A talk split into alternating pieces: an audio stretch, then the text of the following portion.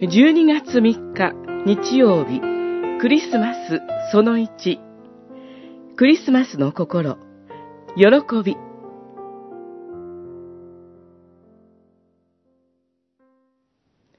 キリストは神の身分でありながら神と等しいものであることに固執しようとは思わずかえって自分を無にしてしもべの身分になり人間と同じものになられました。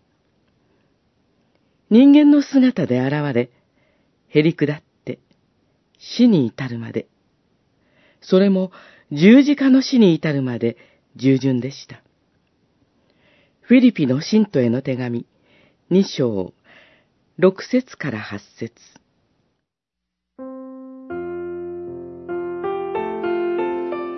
今週からアドベント、対抗節が始まります。アドベントは、到来という意味です。教会がアドベントという言葉を使うときは、主イエスの到来に限られます。主イエスの到来を待ち望む期間をアドベントというのです。主イエスの到来には二つの意味があります。一つは、主イエスが天からこの地上に人間の姿をとって到来された誕生のことです。主の誕生はすでに起こったことなので過去のことです。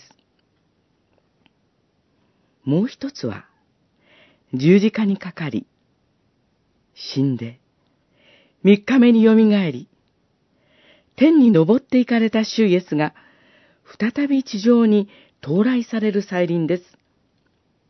主の再臨はまだ起こっていませんから、将来の事柄です。アドベントは、主イエスの十字架によって与えられた救いを思い起こし、将来与えられる救いの時を待望する季節です。再臨を待ち望むパウロは、牢屋の中でこの手紙を書きました。この手紙は、喜びの手紙と呼ばれています。この手紙に記された喜びは、静かな喜びです。